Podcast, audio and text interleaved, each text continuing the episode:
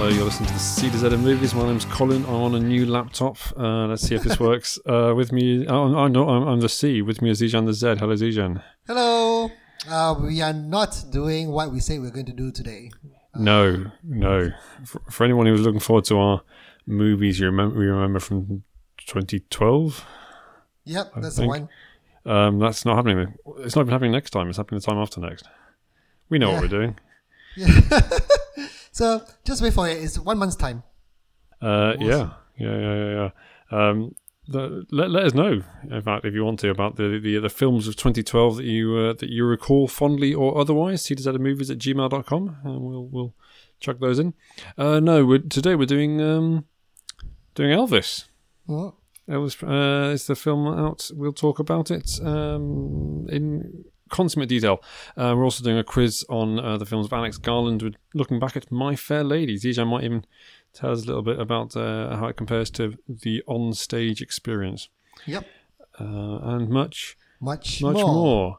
I feel like you didn't get the chance to do your usual uh, opening anecdotes. No, Zijan. I don't. I don't really have an anecdote this time around. To be fair, Okay, well, people have to make do with um, our, our lack of scheduling um, capabilities and the fact that I got a new laptop. That's uh, that's all I the think anecdote you you, I need. think you having a new laptop is anecdotal enough. That's solid, isn't it? That's solid stuff. Next time, though, next time we'll be, we'll be full of anecdotes, Ian, after we've uh, after we've watched the Back to the Future musical together. Exactly. We are actually going to meet in person again after how long? Oh, um, Last year. Last But year. yes, we watched it's not- Cruella last year. Yeah. Not that long, is it? But, uh, no, not really. but uh, yes, no, we will we will be uh, we'll be on what was it's the first time we've watched anything on stage together since uh, since Potter. Harry Potter. That was a long time ago. Hmm. Uh, maybe we'll sneak in a quick re- uh, Back to the Future stage review next time. Who knows? Who Ooh. knows? But we start as we always do, Zijan, with movie news. That doesn't change. Nope. Uh, what, what's going on in the world of movies? So we finally find out who Sigourney Weaver is playing in Avatar 2. I've been, Um, I've, uh, it's been eight years. I've been looking forward to finding out who Sigourney Weaver is going to be playing. Actually, no, that, that's that. Eight years is just since when Avatar Two was first supposed to come out. It's been fourteen years since the first one came out. It's a long time. Thirteen? I mean, Jim Jim's Cameron is saying like, "Oh, this Avatar saga is going to be like Lord of the Rings." It's not. Um, I, did, I said, you said that it's like Lord of the Rings, but I had to write the novels as well. So- uh, oh, James. it is. It is quite long. I mean, some people are waiting for this. Who? I, do you know anyone who's waiting for Avatar too? Uh, literally no one. Yeah. So, for those who remember Sig- um, Avatar One, Sigourney Weaver's character died in the first Avatar. Yeah, so I c- I, couldn't have told you that for a million dollars. so I have no idea. So when they when, when they say that oh she's coming back to um, Avatar two, people are wondering, huh, who is she going to play then? Uh, apparently we, We've- found out. Hmm. it's- Yep, we've all been wondering, but now we know. So we found out that Sigourney Weaver is going to play uh, the adopted teenage Navi daughter of Jake and Neytiri. Thank goodness. Um, Jake and someone else being, um, what's his face, and uh, Zoe Saldana, right? Sam Worthington. Worthington. Yep. Yes. Can't wait. Are we doing an episode on that? I can't remember now. I don't think so. No, I don't think so either. Well, unless if COVID hits, then we have no choice. no choice at all. Uh, oh, I feel that there's something else that's coming out around Christmas. Black, Black Panther, maybe that uh, around around the same time. Is it? I can't remember. Um, I mean, I'll, I'll probably watch it. I suppose. I still don't. Do we know? Yet, do we yet know if I need to dust off my 3D glasses? Because I'm not excited about doing that. Uh, I remember I still had a collection of like four 3D glasses back home in Oh, yeah. Bristol. Yeah. I don't know what happened to them. really. I probably threw them away. But yeah. I have my one pair that's been I, I've still been keeping hold of. I'm ready Wow. to go. I'm ready to go. Oh, well, yeah, okay, fine, good, n- good to know. Um, Netflix, which uh, you don't have and I do, uh, they're going to start introducing adverts, but uh, only if you want to join their advertising tier. So you pay a bit less and you sit through, sit through some adverts. Dijon, you're a man who's given up Netflix recently. Um, would this would, would the prospect of paying less but watching adverts bring you back to it? No, that's the worst idea ever. it does seem the, the worst of both worlds, doesn't it? I can't imagine having to sit through ad- net- Wh- adverts on why? Netflix. That would be Why? horrific. That's Oh, I can, um, because they are losing lots of yeah. money. I know. I know why. I should have said why, not not why, but yeah. Yeah. I mean, why this decision though? Like this particular one. I mean, it's yeah, it's awful. It It's depends how awful. much. Yeah, I mean, if it's free with adverts, I can see people doing it. But I can't. Yeah, uh, I guess what what price per month do you put on not having to sit through adverts? Yeah, exactly. How much l- less do we need to pay? Yeah, I mean, if it was half price, may I mean, even then I probably I, I definitely wouldn't. No. There are so many rubbish programs on Netflix on its own. I'll be even more upset if they had to slot in adverts with those rubbish programs. Yeah. Ah. When I when I, on Twitter, Zijan, I on, on onto Twitter, I get various topics suggested to me. Uh, one of which is Wolverhampton Wanderers. That's fine. Uh, one of which is football. Great. Yeah. And one of which is Love Island. no matter. No matter how many times I click not interested, it keeps recommending me Love Island. What have I done to make them think I want to hear about Love Island? Oh, Colin, I don't know. Uh, Like, And I, I don't want to have Netflix adverts for Love Island either. It's bad enough that I've got to click and not interested every time I go onto Twitter. oh, no. This this is like if you have you seen Black Mirror? Yes, great show. Yeah. Yeah. So this is like the the show, uh, the, one of the first uh, episodes of the first season, the forty thousand merits, twenty thousand merits, Oh yes. Yeah, yeah, where you yeah. have to pay money to block out advertisements. I suppose it, it is exactly like that. But uh, This is I don't know how many.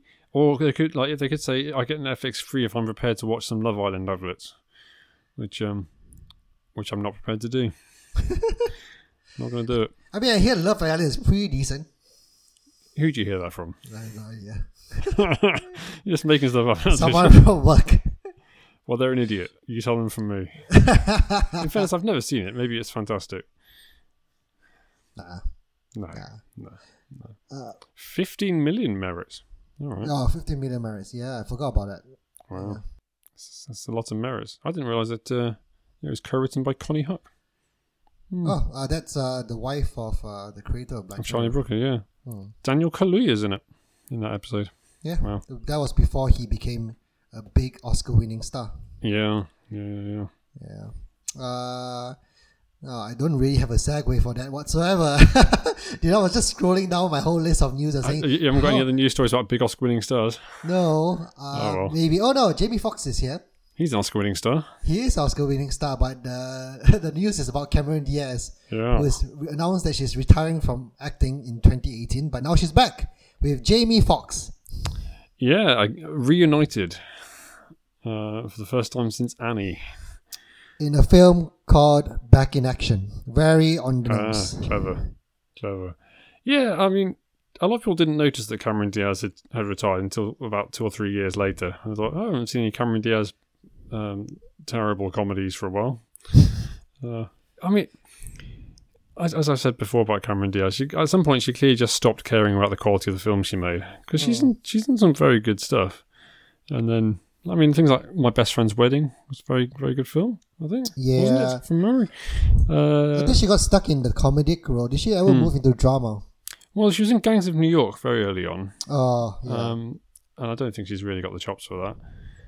I don't know. Do you count uh, do you, uh, what the Charlie's Angels? Charlie's Angels? Is that a drama? Nah, that's more a comedy as well, It's an right? action comedy. Yeah. yeah, Yeah. I can't think of anything. Se- oh, she, the box was a horror thing she did. I think. Oh, yeah, that's the one with James Marsden, and we know how James Marsden's career was as well. Ah, James. He's, Until he Poor teamed up James. with, with Sonic the Hedgehog and friends, and it went from strength to strength. he still seems to be doing well on that though. So Dead Good Snow on is him. pretty good. Well, yeah, Cameron Diaz back in uh, back in action. Um, great, well done her. Well done, Cameron. Um, I have nothing more to say. well, you I- can move on to the next piece of I news. did, that's I what you did should listen do. to the. Um, I did listen to. I do have one more thing to say about it. I listened to the the kind of the clip that was supposed to be a phone call between the two of them, where she talked to. I want to say Tom Brady, uh, who apparently is uh, an American footballer famous Yeah. for making comebacks. Yep. Cool. Uh, Emma Roberts has joined Madame Web. Wow. It's the latest. Uh, it's I mean, of the various Sony Spider-Man adjacent projects, Madame Web is the one that I think stands the most chance of not being terrible. Really? I well, Dakota Johnson's in it. Uh, Yeah, and she she's in- hasn't been making terrible movies recently. No, she's done some good stuff. Exactly. So, I mean, but what what is the next Sony Spider-Man universe film? Is it Um, this? well, we've got this. We have got. I think Venom Three is coming. We've got the the one about the was it El Muerto. Uh, that's being made. I know that the Uh, Spider Gwens are coming out as well. There's one with all the three Spider Gwens or something. Is it? I don't Apparently. know that. Yeah, I, Uh, I stopped caring. M- Morbius 2. Oh, Craven the Hunter's coming, isn't it? oh yeah, that is with Aaron Taylor. So I don't know what Johnson. order these things are coming in. But uh, yeah, Dakota Johnson's on a pretty good run, and um, Emma Roberts has done some pretty good stuff. Also, some pretty bad stuff. But yeah, could be good. Yeah, yeah. I'm Madam not watching Web. it. Until the until the reviews come in, uh, I'm not watching this. Yeah, well, that's, that's that's a reasonable position to take, I think. But yeah, Dakota Johnson next on our screens, uh, if you had Netflix, in Persuasion, which I'm intrigued by. Hmm. I'll give that one a try. Mm, the next show, uh, well, more casting news. Yes. Uh, the Hunger Games prequel has added Jason Schwartzman, Mm. uh, as well as um, this is not uh, Euphoria's Hunter Schafer. So Euphoria is the film with uh, the TV series with Zendaya in it. I've not Yeah. seen it. I've heard good things about it, but I've not seen it. I think Zendaya won an Emmy for it, if I'm not mistaken. Uh, yeah, I've heard good things. She plays someone called Rue, doesn't she? Hmm. Uh, Which is a character in Hunger Games. Hmm. convenience. Uh, But yeah, so it is convenient. We're, we're not going to watch this. Uh, we No. we said that uh, a while back. Yeah, it's, it's going to take more than Jason Schwartzman to get me to watch this. And I don't, I, as I have never heard of Hunter Schafer. Well, Um, maybe if Anya Taylor Joy is in it, then you have to watch it, right? Yeah. I- it was- well, you say that. I didn't watch her last film, The Northman. if Tom Cruise joins it, I'm in. I can't see it happening. If you join it, Zijan, I'll watch it. What about Matthew Perry? He'll watch it. Oh, yeah, I'd- I'd watch it with my Kirsten Dunst. Uh, maybe. yeah. So okay, I know where the line is then.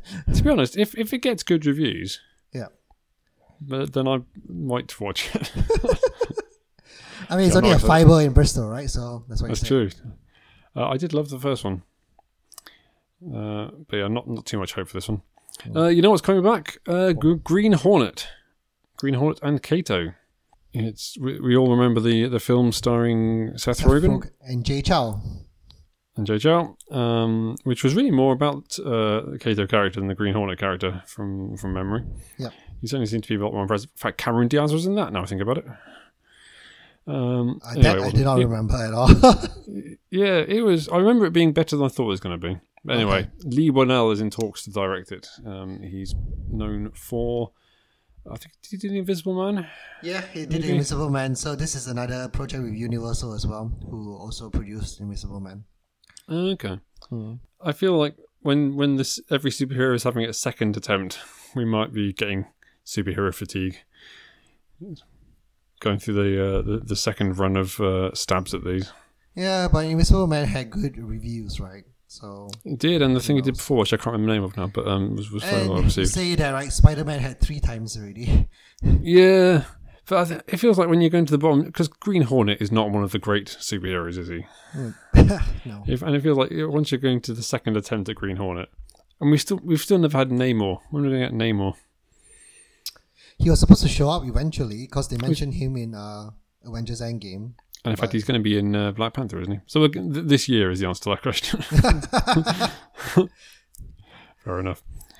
I just finished reading reading uh, Batman Hush. That's a good comic book. It's good, right? Uh, uh, yeah, I, I forgot about um, that comic book uh, a while back, but it's, it's a very, very good story. It is. I think we're we're a few years away from getting it in the cinema. I think because you need to introduce a lot of I a, think lot there was. of a- people for that. There's there's not a live action one, but there, I'm pretty sure there's an animated version of uh, Hush in the cinema. Hmm. There is. I uh, I watched it uh, not lo- not long after finishing the book. I think they changed the storyline, didn't they? It's, Yeah, I mean it was it was closer to it than I thought it was going to be, but they they did change quite particularly towards the end. They made some very big changes. Yeah. yeah, if I'm not mistaken. Um, Anyway, we, we we're not here to talk about Batman Hush. Um, so Guy Ritchie is now directing Disney's live-action uh, version of Hercules. Hmm. Uh, he last did um, he last worked with Disney to direct uh, Aladdin, which apparently made lots of money. Uh, I thought Aladdin was really good. I thought it was okay. Um, I wa- I watched it twice. That's how much I liked it. wow. Yeah. So, do you know the story of Hercules, Colin? Uh, I know some stories of Hercules. Do you know this particular Disney version of Hercules? Uh, I don't. Does he does he perform uh, lots of labors?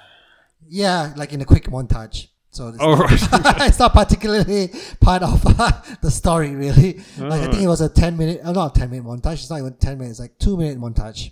Uh, if I had to guess, I'd say that he gets cast out by uh, by his father and has to win his trust back. Is that the kind of thing that happens? Uh, well, no. Uh, No? he- Okay. Hades Oh, yeah. stole him as a child and then uh, put him down to earth because uh, Hades got Uh, I think the fates told him that a child of Zeus will um, thwart his attempt to overthrow Olympus. Oh yeah. So he did it with Hercules. That's why. That's all.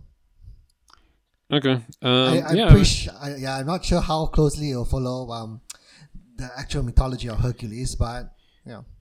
You think it would have to follow the the, the, the original cartoon animated version because if not, then you're not you're just doing a Hercules story, which I'm pretty sure The Rock played Hercules not that long ago, Eh, or maybe it was quite a long time ago. To think about it. it could be.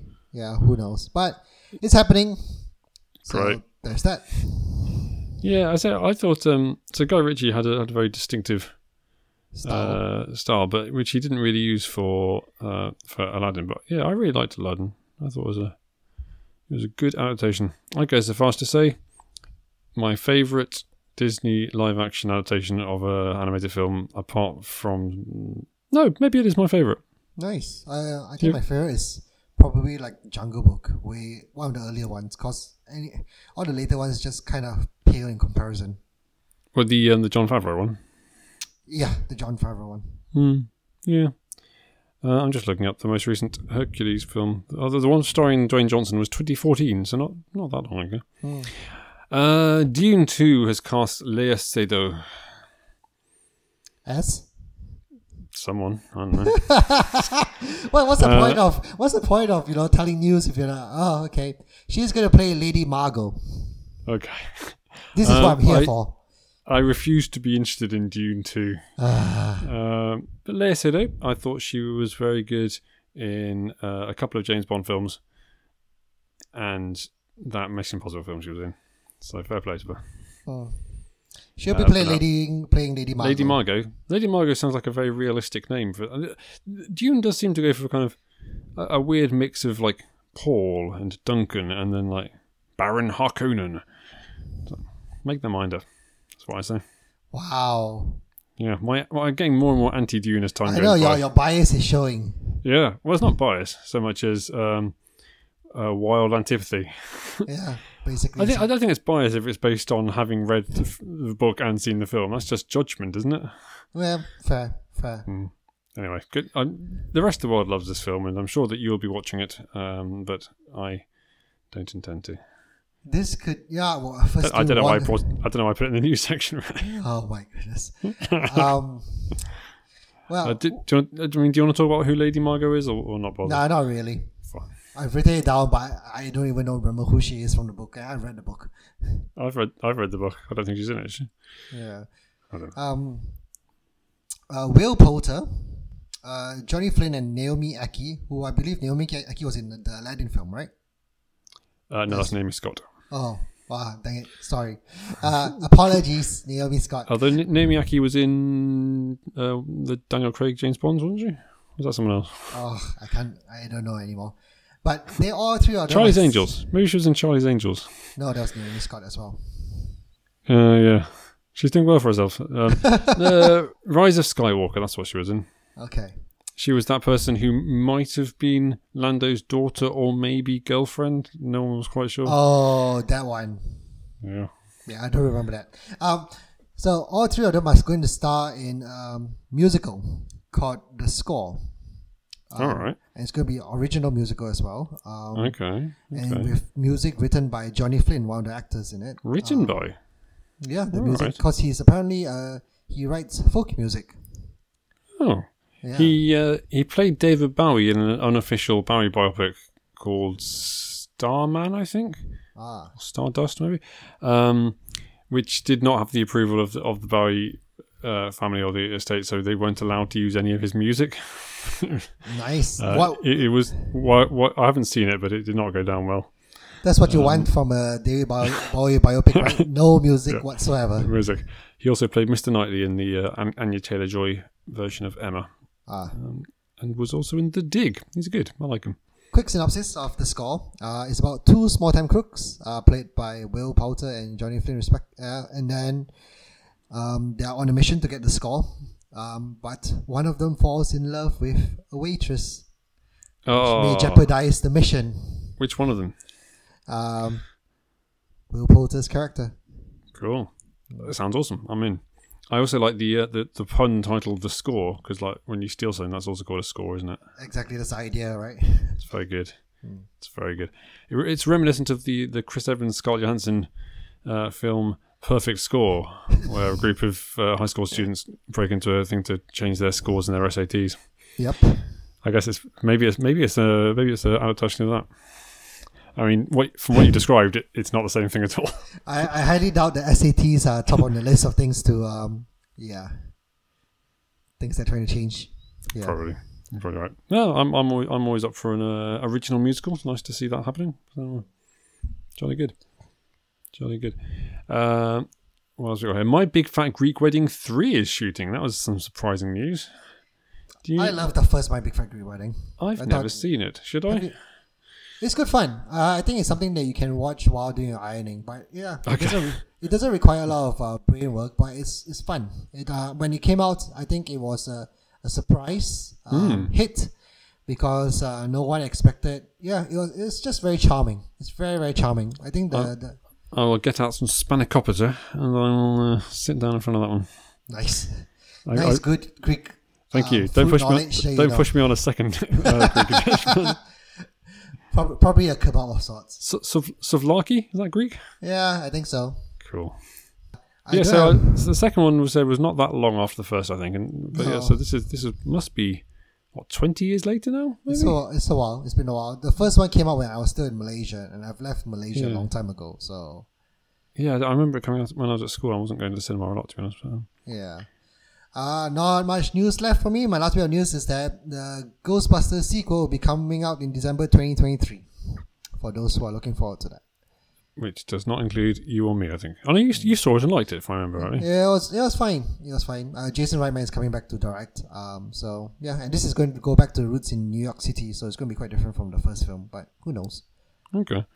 Uh, a couple of things. Um, so Sebastian Stan will be in an A24 film called A Different Man, uh, where someone with I think facial dis- disfigurement or, or scarring or something gets uh, facial plastic surgery, uh, but then becomes obsessed with someone who is playing him in a play or film. I can't remember. Is this like Face Off? Uh, in some respects, it's like Face Off. Uh, I don't know. It just sounds uh, sounds interesting. It could be uh, could be good or could be terrible. Who knows? But that does sound interesting. And the other thing, I mean, we don't usually cover trailers, but I, I hadn't heard of this film at all. I just watched the trailer. It wasn't on my radar. I thought um, I thought it was worth mentioning because it looks really good. Uh, have you come across See How They Run? Oh yeah, that's the one with Saoirse Ronan and um, Sam Rockwell. Sam Rockwell. Yeah, I Yeah. didn't know there's an Agatha Christie novel adaptation, right? Uh, I don't think so. I mean, it, look, it Is it? looks very well. It looks very Agatha Christie esque. Ah, Um, and maybe it's some uh, Wikipedia says very little about it, but watching the trailer, I, I don't think it's an adaptation. It, it might be uh, based around a murder that happened whilst people were putting on an Agatha Christie adaptation from from the trailer. It looks like, uh, so maybe they're doing the mousetrap and then the real killer strikes.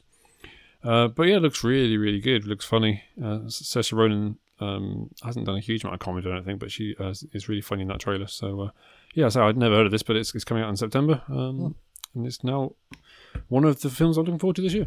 yeah, it looks good. I've seen it as well, and on the straight trailer at least, not the Hmm. Yeah. film, but Yeah. yeah. yeah, it looks good. Uh, you're not on the ins- you went to a test screening. No, you're not allowed to uh, give your review if you're at a test screening, are you? No, I don't think so. No. Uh, you seem to know a lot about test screenings, Ijan. Suspicious. Uh, maybe it is an anti-Christ adaptation. Maybe you're right all along. Uh, we move on then to, to see or not to Z, where we talk about films we've recently seen, um, whether or not they were at a test screening in, in Hollywood, uh, and whether you, the listener, should see them. Zijan, um, have you been rubbing shoulders with any more Hollywood A-listers? Uh, no, but I'm gonna review some of my cards here because uh, I saw Spiderhead. Did you? Okay. Well, I say review my cards because I, it's only on Netflix, right? Hmm.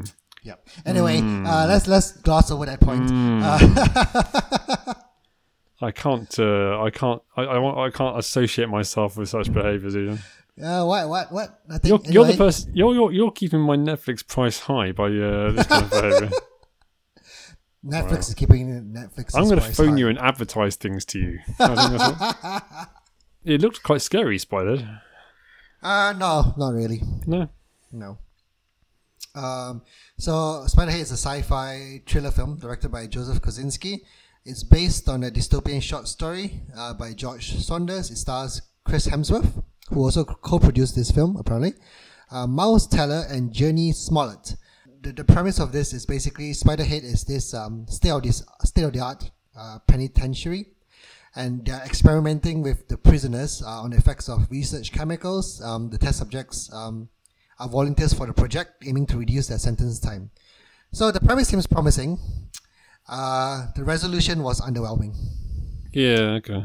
put it that way. Um, like they could have done a lot of it, but it became too predictable in the end, which it was its downfall. Really, like halfway through the film, you can probably see where it was going to go, and it was just, it just, yeah, like when, when when it comes out with all these kind of films, you know there's a twist coming. You know, they, they, they try to emulate something like Shutter Island, Hmm. you know, people in a or the island even, you know, things happening on this island, something weird is happening, you know, something big is big and strange is happening. And sometimes it works if the twist is good, like in Shutter Island, Hmm. and sometimes it doesn't, where the twist is bad, like on the island.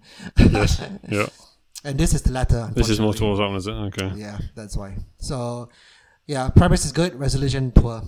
Hence, He's, he's not had a great run, Chris Hemsworth, outside of outside of Thor. He's done quite a few. He he was teaming up with Ron Howard, wasn't he? Doing kind of dull films that no one watched. Was Black Hat and the o- the one that was about Moby Dick. that I can't remember the name of. yeah, he's trying to branch out a bit, but Mm. Obviously, Hmm. It's Men just in a- Black International was, was horrific. Mm. not picking the right films. I think. Hmm.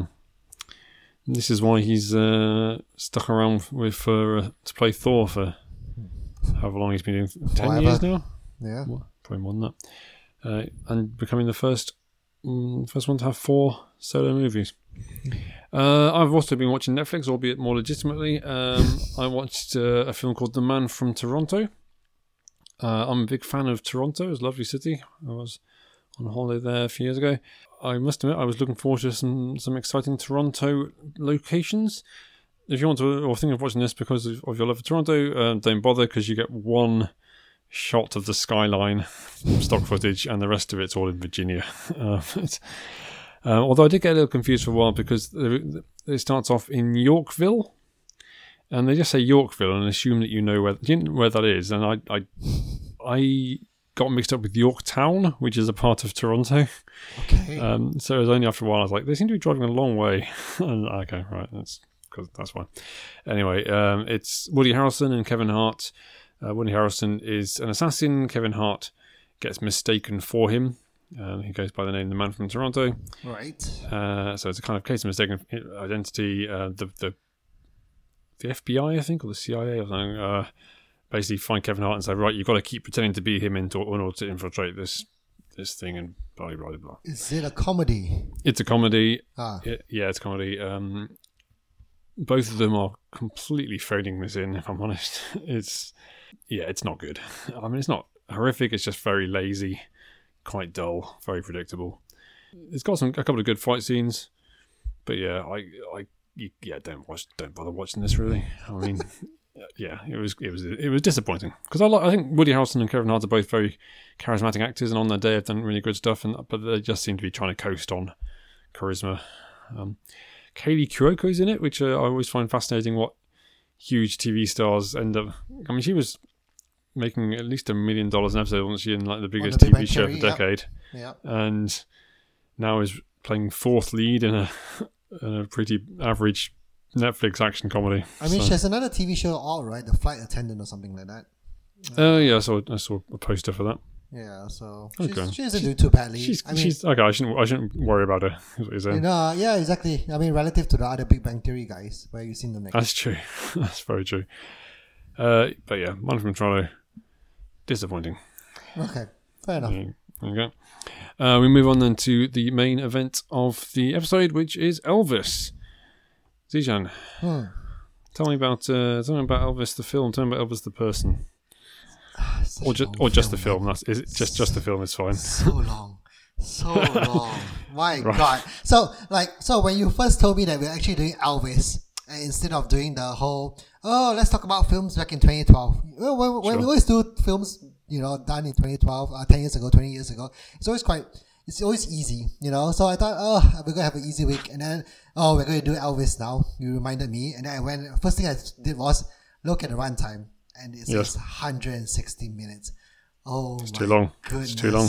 Yeah. Um, sitting in the cinema, 160 minutes for a film that we didn't even care enough to remember it to that we're going to do it for a podcast. So, yeah, going into this wasn't great. Um, so Elvis, uh, as you probably can tell, is based on the life of uh, Elvis Presley, but this is told from the perspective of his manager and close friend, Colonel Tom Parker. And we'll come to this decision in a bit as well, I'm pretty sure.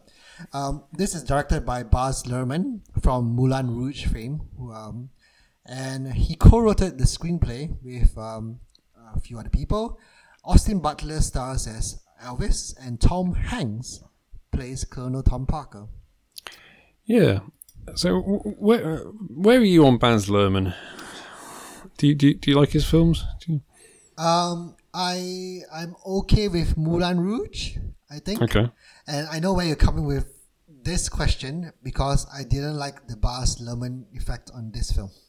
Yeah, well, we'll talk about that because um, for me, I hated Moulin Rouge, and I watched it again like ten years later or something, and then I still hated it. But I love Romeo and Juliet. It's one of my, it's probably one of my favorite films. Um, and I've not seen Strictly Ballroom, uh, or and Australia was okay. So I'm, I'm kind of all over the shop really uh, with that. And I think what really frustrated me about Moulin Rouge is how it never really felt to hang together, and it never felt particularly grounded or, or yeah, you just jumped. I mean, grounded is maybe the wrong word because of course it's not grounded, but in fact you can never get a toe hold. It was just jumping all over the place, and and and that this felt like that especially at the beginning, for the big- yeah for the first hour or so maybe. For- he likes his jump cuts a lot. yes, Um, yeah, and- yeah, and yeah, he, do- he doesn't want to do anything too normal. No, and uh, the first, um, uh, I'm going to say, am am- am I spoiling this anything? No, probably not. But We're not the spoiling it, first no, 10 no. minutes of the film annoyed me so much. I hated the jump cuts. I hated um, Okay. of different shots in one screen. Does that make sense? It, does Yeah, that yeah, even sp- make split, sense? split, sp- mul- multi split screen, I guess. Yeah. Yeah. and and he only did it for the first ten minutes of the film as well. Like, why even do that? you know, why why even bother doing it for just ten minutes if you're not going to do it ever yeah, anymore in the, the rest of the film? Yeah, but Yeah. I, well, let's talk about this then, because we we didn't want to go through the cast. We can do that. in a- We can do that in a bit. But uh, yeah, th- it- uh, certainly the first. I think y- maybe maybe not the first half. First maybe the first half hour, first forty five minutes. Yeah. He, he's very clearly trying to do different, like put, put the Baz Luhrmann spin on it, not not, not was. make it just a standard music biopic. Uh, and I appreciated the the attempt because I think I didn't. no, fair enough. I don't. Th- I don't think it worked. I think it, because it just it just zipped through back, or, and you get these kind of weird, like yeah, Tom Hanks character on his deathbed. It is told from his, as you say, more or less told from his perspective on his deathbed. Um, although it jumps around a bit, then and you kind of yeah, you get these uh, different effects, and I think I can see what he's trying to do, and he's trying to escape the standard music biopic tropes. And Yes, yeah, I, I, I get that, but it just felt like two films stitched together because the latter half of the film it doesn't seem like that. Yeah, I think that for me there are two two films that kind of hang heavy over this. Um, one of them is Walk the Line, which is one of my favourite films. I think it's an absolutely fantastic music biopic of um, of Johnny Cash, and it kind of set the tone for. It basically set set, set made the genre. Every music biopic film after that has basically done exactly the same as this, uh, or m- most of them. And the other one is Rocket Man, which I think is a fantastic film as well, and but really did a, fan, a great job. I mean, obviously it's a um, straight up musical rather than just a biopic, but did a great job in Incorporating uh, Elton John's music into the film, yeah, and doing it in a, in a, in a way that hadn't been done before. exactly. should I, know I, that. I get why he wants to be different. Musical biopics are everywhere now. yeah, I, I get he wants to throw his stamp on it, but yeah, it wasn't done well for this film. I don't think it did Elvis, uh, you know, any service either. I feel it's a shame. It's a shame. yeah, and, and the fact that he didn't remain consistent with this either, as you say, it Yeah. felt like it felt like two films. It felt like after maybe the halfway point, something like Yeah. he, he just gave up and it's like, okay, let's just do a standard biopic for me, um, with with maybe occasional flicking in some interesting ideas. And it seems, yeah, you say it's not not fair on Elvis.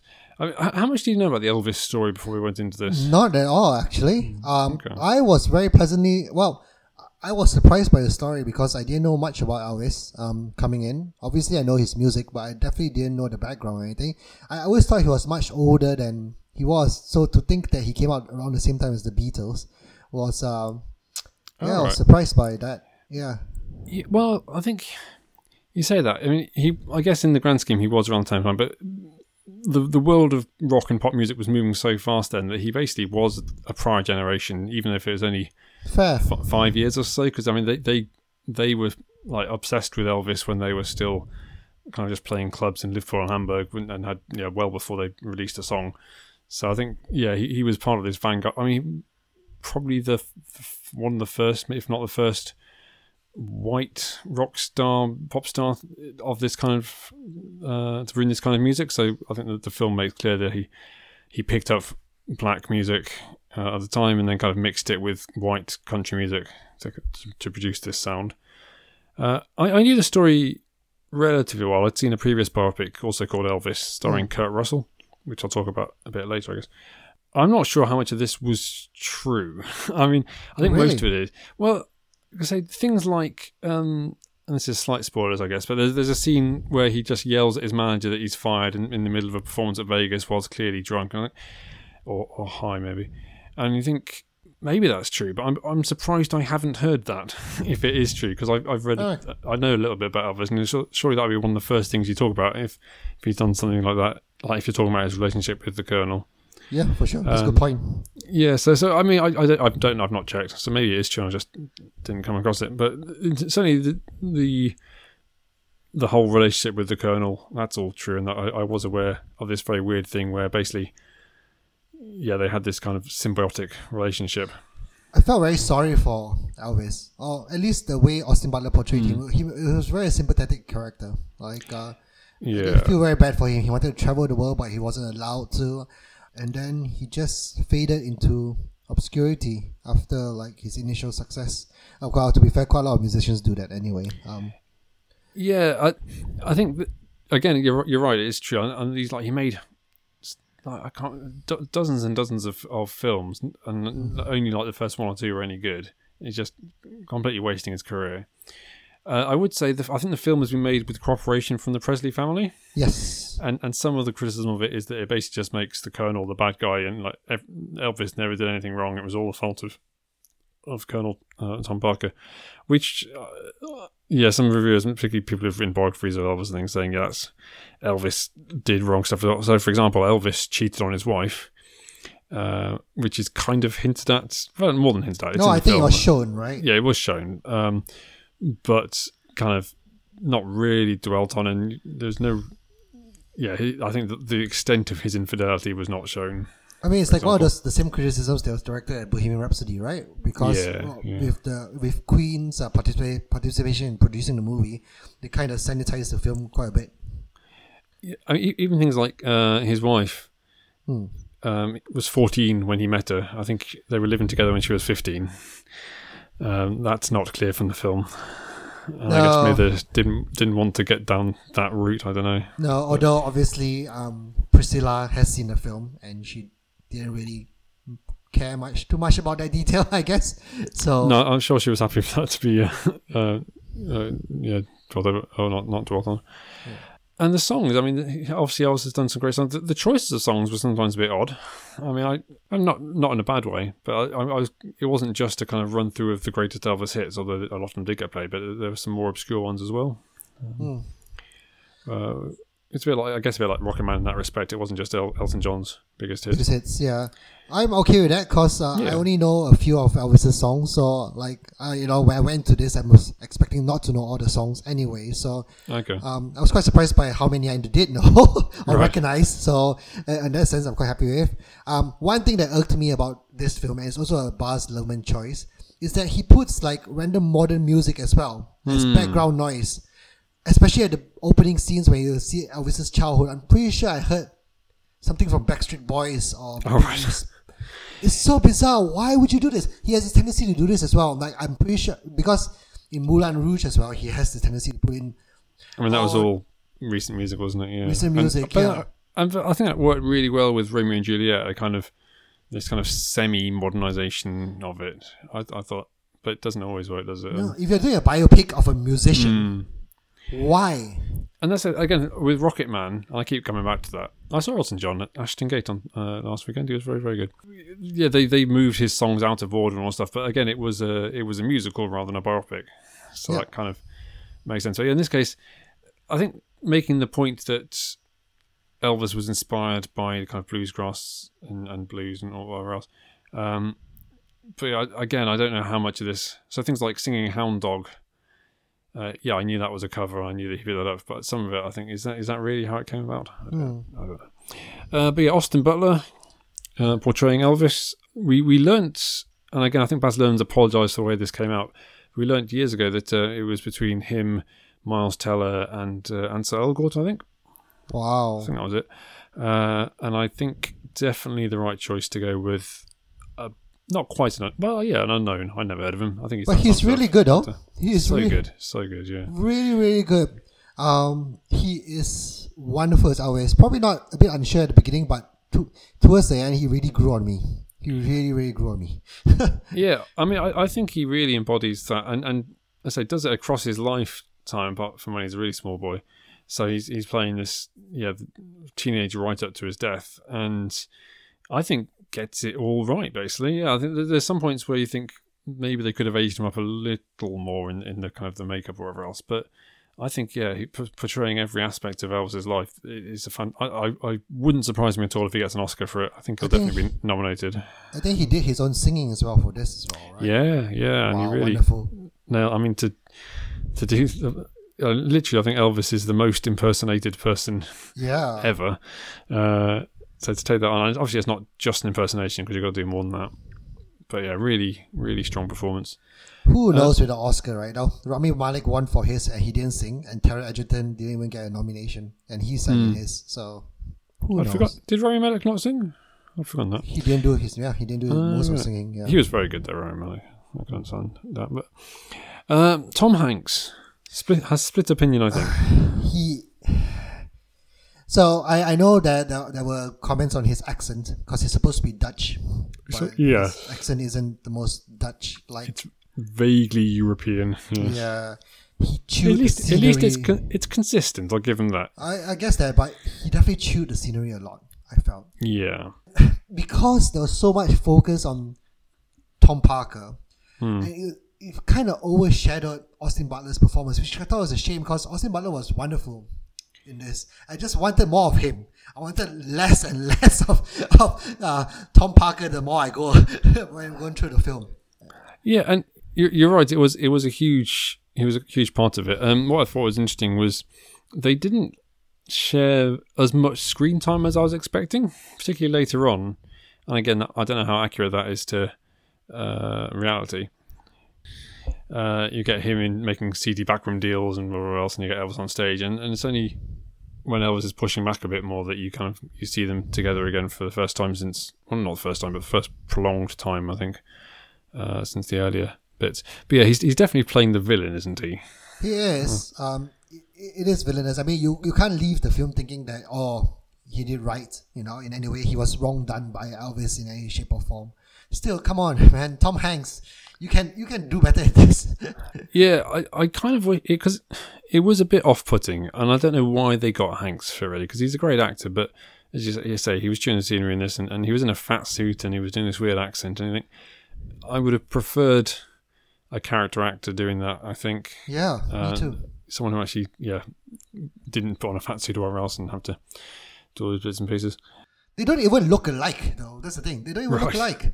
Like, they, they show the real pictures of Tom Parker at Mm. the end, and he definitely doesn't look like at all like the Tom Hanks portrayal of him. So, Right. So why why do yeah? And I, d- I guess the one thing you kind of come away saying is like, well, would Elvis have been famous at all without this guy? And the film doesn't. It kind of hints at it, maybe, but I don't think it really addresses that. That's I guess that's because that's the, the big justification from Conor Tom Parker is I didn't kill Elvis, I, I made Elvis. And you think someone as good, as charismatic, as uh, as talented as Elvis, surely would have made it one way or another.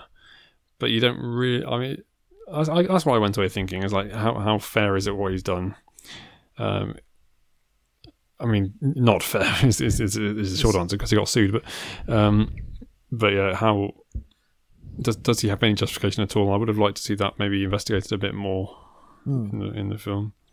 What I found, so I'll talk a bit about that. So I so I've seen Kurt Russell version of Elvis, which I think is even longer than this, um, and is slower certainly. Okay. It's um, but it's interesting. uh, So it doesn't. It's, yeah, it doesn't have the same kinetic energy. But it, it's interesting to to see what that film focused on because that was a lot about his relationship with his mother, uh, and also quite a lot about his relationship with his uh, his brother who died as a baby, and Yeah. kind of this, this idea that he felt the the pressure of uh, living up to two sons and, and the fact that he missed his twin um, all these years later. Jesse, wasn't it? Uh, I think the, Hmm. the twin's name. Um, and both those things are in this film, but uh, but yeah, the, the Kurt Russell one didn't really cover the Tom Parker aspect much at all. Uh, whereas that obviously that was the crux of this. So it's interesting to see how you can tell the story differently depending on um, how you want to look at it. Yeah, they definitely didn't do much on the mother in this film. For sure. No, I was surprised how little because there were a couple of moments where he felt almost Oedipal the way that he was uh, kind of comforting her and, and kissing and hugging her and things. And I think are they are they going to lean into that? Hmm. and and they, yeah, as you say, they they really didn't. Um, and things like yeah, him being in the army and uh, which I mean, Elvis joining the army was a huge moment in the '60s. It was this, I think, symbolically, the kind of uh, the, this rebel icon succumbing to to uh, the ho- the government power and it kind of it was it was viewed as this big watershed moment in '60s culture. Hmm. And it was it was all here, but it was kind of rushed through a little bit. I thought. Yep, it Mm. definitely was. Like, uh, I, I never thought, like, I did not know the story of Elvis, obviously. And obviously, I didn't know about this watershed movement I just mentioned. Hmm. But it didn't feel like it after watching the film. Yeah. The only thing I got it, get it from the film is that, wow, Elvis's life is so sad, and Colonel Tom Parker Yeah. is such a villain. That's it. And that's the other thing. I think I think we've kind of gone into spoilers, haven't we? Because it's, it's Elvis. This El- everyone knows it, Yeah. apart from me, apparently. Apart from you.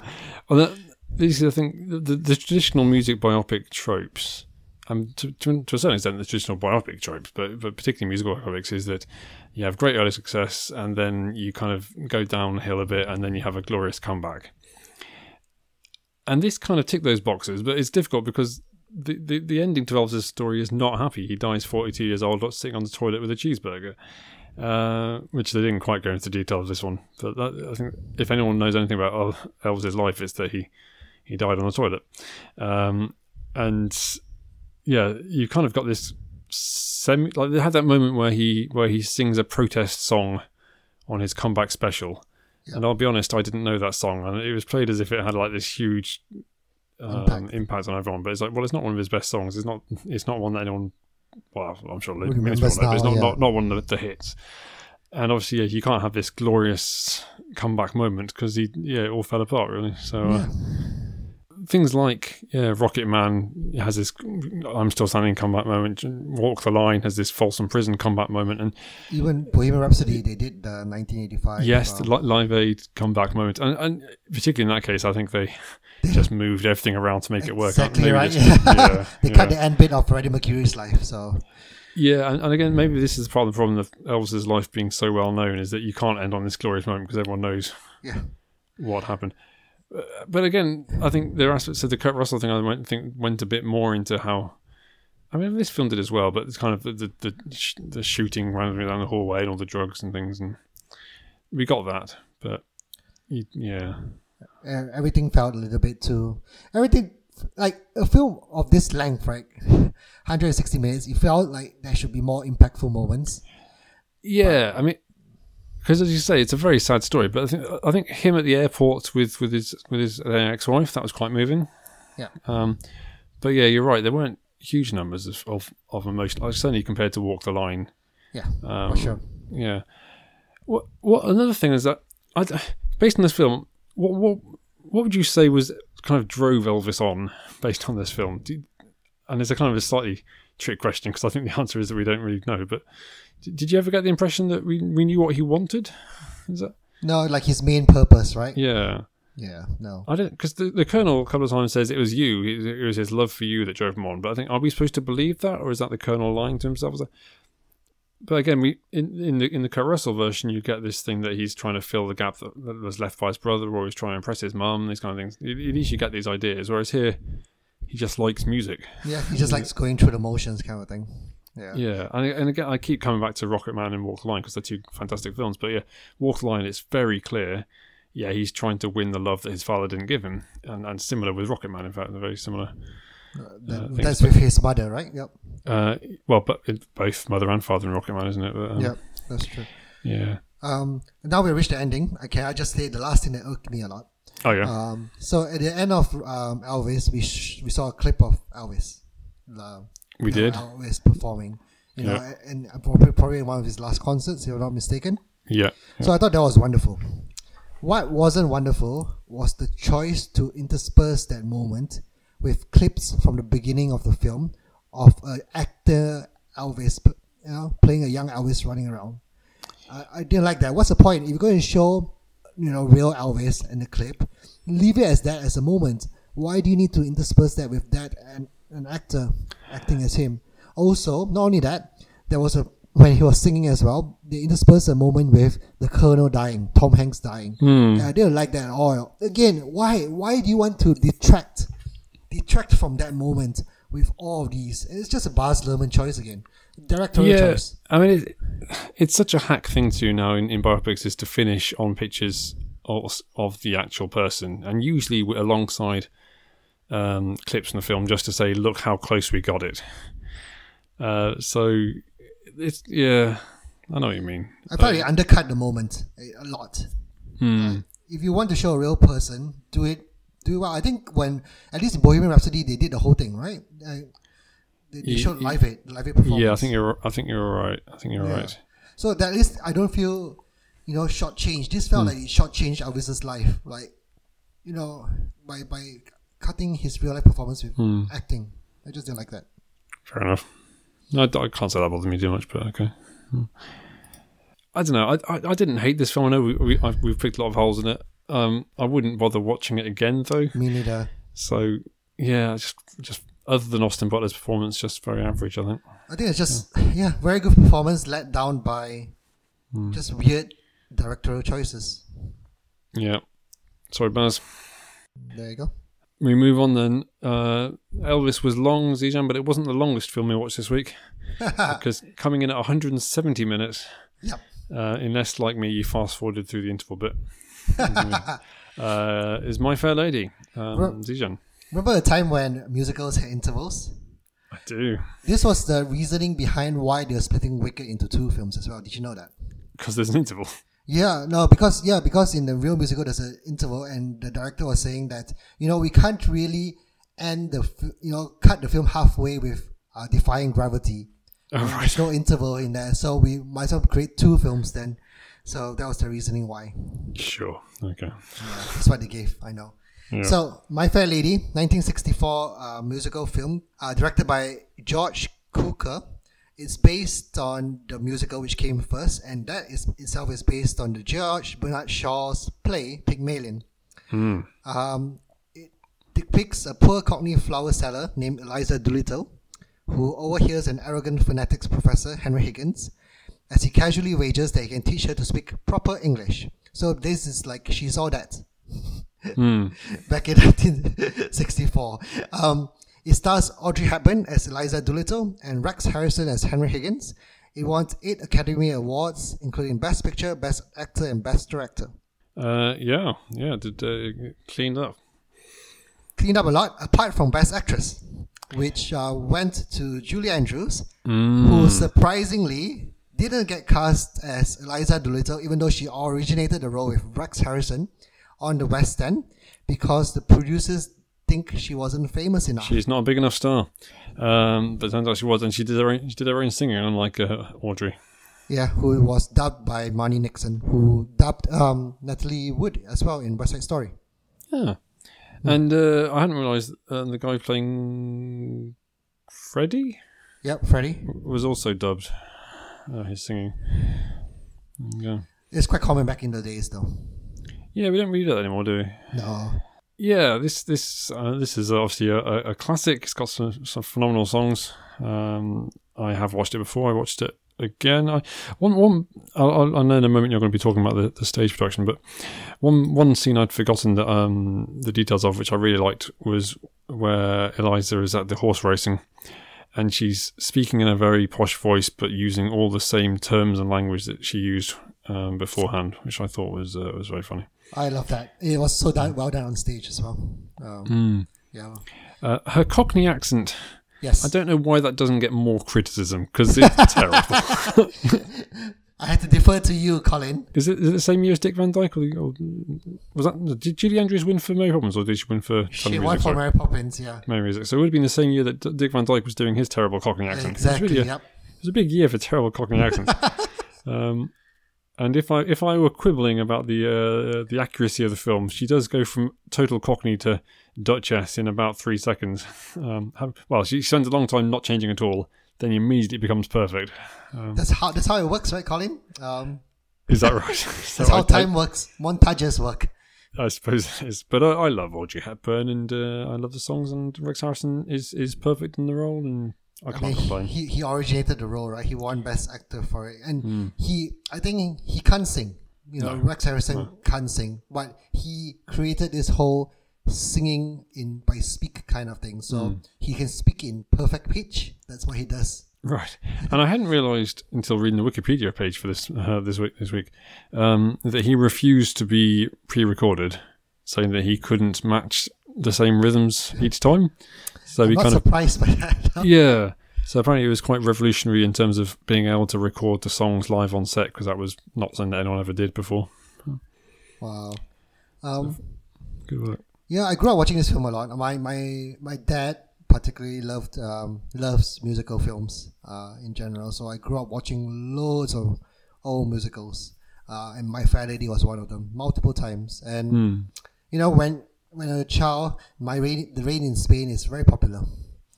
Oh yeah. A very very popular song. We keep trying to say that, and you know, this is how we improve our English, right? Uh, i- is that- is that is that right? Is No. that still is that still used in the world No, of uh, definitely not. elocution? like to begin with, I don't pronounce it as the Rhine in Spain.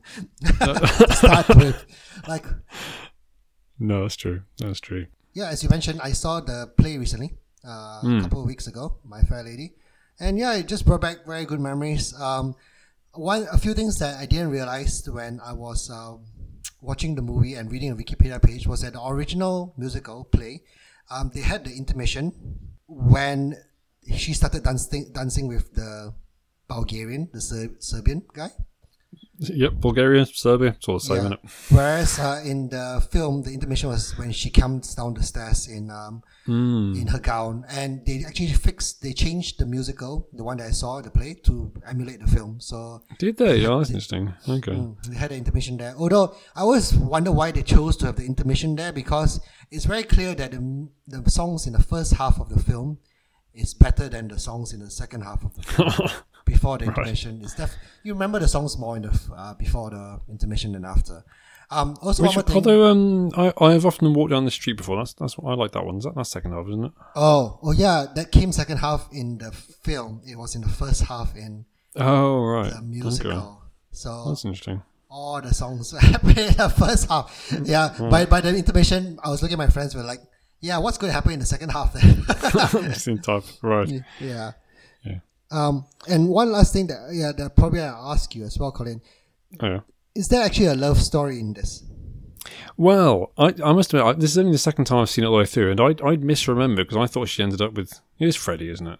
The guy's Yeah, Freddie. Yeah. but I, I, I thought she ended up with him. But then in the film, she just co- goes back to Henry Higgins and he's like, "Get my tea." And I'm like, "Ooh, ooh, I'm not sure about this ending." Yeah. So, um, is yeah, is there a love story? I mean, Freddie loves her. She doesn't seem to care much for him. Does she love him, Henry Higgins? Does he love her? I, I, I I honestly don't have no think idea. so, right? Yeah, like I think she, she I mean, Freddie clearly loves her. You know, Yeah. he definitely has a song about her. you know, Yes. um, she tolerates Freddie. I Yeah. would say that, but I think she tolerates Henry Higgins as well. And I, I'm not. I think I don't even know what kind of relationship that is. It's not- No, is she going back as a servant? Is that companion? I mean, it's not respect because he clearly doesn't respect her. Is it? He's grown accustomed to her face as he sings. Uh, But what does that mean? Yeah, I have no idea. I've not read the original play, so I don't. I don't know how that how that one goes. So But, they um, ch- they changed that in the, um, the musical that I saw recently. I probably Oh, yeah. because after all of this, uh, you know, after it's been a long time since the film came out, Yes, and a lot of things yeah. have changed since then. But at the end of the film, it's the same words that he said. Like she comes back, he says, "Oh, where are my slippers?" Mm-hmm. And she just walks away, all right. or, or out of his life. Basically, I think that's the that's the implication from it. And he just stares at her as she goes. And is that, is that played as a kind of triumphant ending? Is that how- Yeah, I don't know. Like, I, I, it's a bit weird, right? Uh, this, the ending of my family is always a bit weird with me. I don't know what Yeah. they're trying to get. at. Yeah, I gotta say, I, I, I had forg- forgotten that scene. It, it felt so weird watching it, um, watching it now. Okay, but uh, but apart from that bit, Yeah, very good. I love my fair lady. Hmm. I'll watch it again. There you go. Next time we're doing uh, active factor, and just to maintain the the things we're going to see on stage theme, uh, it's going to be Rafe Spall, uh, a man that I'll be seeing in To Kill a Mockingbird next week. Nice.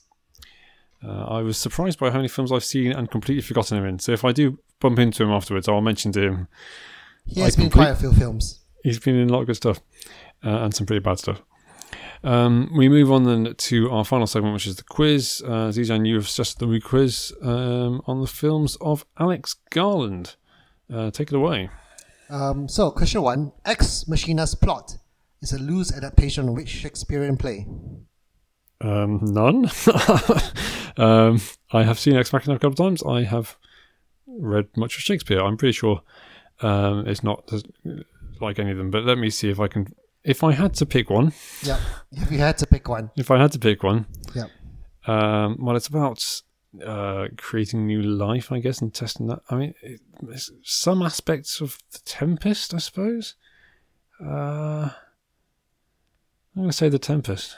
Yeah, that's correct. Um, Okay. It's supposed to be like Prospero and his daughter Caliban. Oh, and then- Miranda. Okay. uh, Miranda, and then Ferdinand comes in, right? Is it Ferdinand?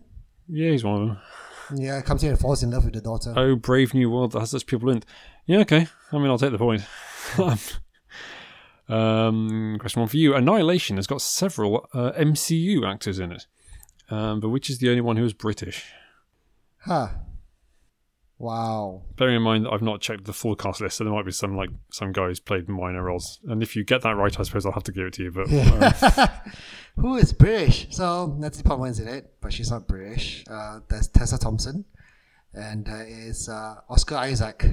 That's all I know. Who's in it? Who are in? I'm well MCU films, right? You say so. Oscar Isaac isn't in it either. uh, I didn't say MCU films, but it, it is MCU films. Yeah. Yeah. Yeah, I don't know. It's definitely not Natalie Portman, right? So I'll just go with Tessa Thompson then. But I don't think it is. Uh, Benedict Wong. Oh, I keep forgetting he was in it.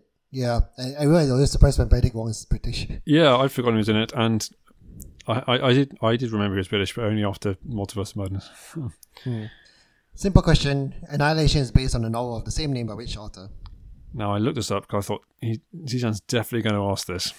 Simple. I I, even I, I even practiced saying it a couple of times, mean, cause like, uh, and of course I forgot. oh my goodness, like, yeah, there's not many questions I can ask with this. Yeah. Uh, I yeah, so, I, uh, something like Jan Vandermeer. Fine, I'll give it to you. You're a generous man. Yeah, Jeff Vandermeer. Love it. Yeah, Jan I to mean, you his got the friends. last, you got the last name correct, so that's all that matters, right? Good enough. And you are four points ahead, four quizzes ahead for the year, so you can afford to be generous. Fine. Um, um, question two: Of the many characters played by Rory Kinnear in Men, Yeah. what is the name of the one who is the owner of the manor house? Ooh, is it Howard? Ooh, uh, Howie? It's close to that. I know. Jeffrey. Ah, dang it. No, definitely I not close know. at all. Where did I get Howard from? I've no idea. I I say that with so much confidence as you well. did. Uh, You're so confident you made me think maybe I was wrong, but I'm, I'm confident of this one. Uh, you got this easily, Colin. Uh, which Okay. British actor played all the men in Men? Rory Kinnear. Yeah, I like him very here as well. He's a I- good actor. hated him in Man Up, but I liked some other stuff. Uh, Garland, oh dear me, Garland was rumored to have been the real director of Dread, uh, but who was the credited director? Oh wow, I didn't know that news. Yeah, it was um basically he, he wrote it and he was on set all the time. I think Carl Urban had said basically he he basically directed it. Yeah, I definitely don't know this at all. So I'm not going to even hazard a guess. So, yeah, go Like Uh, I, on. s- I, I wouldn't have put this in if there'd been more than three Alex Garland films. Um, uh, Pete Travis. Ah, cool. Um, I've gone very easy this quiz, to be fair. I've gone very hard. yeah, I noticed. Question What's your- four. Next one's alright. Anyway, Karen.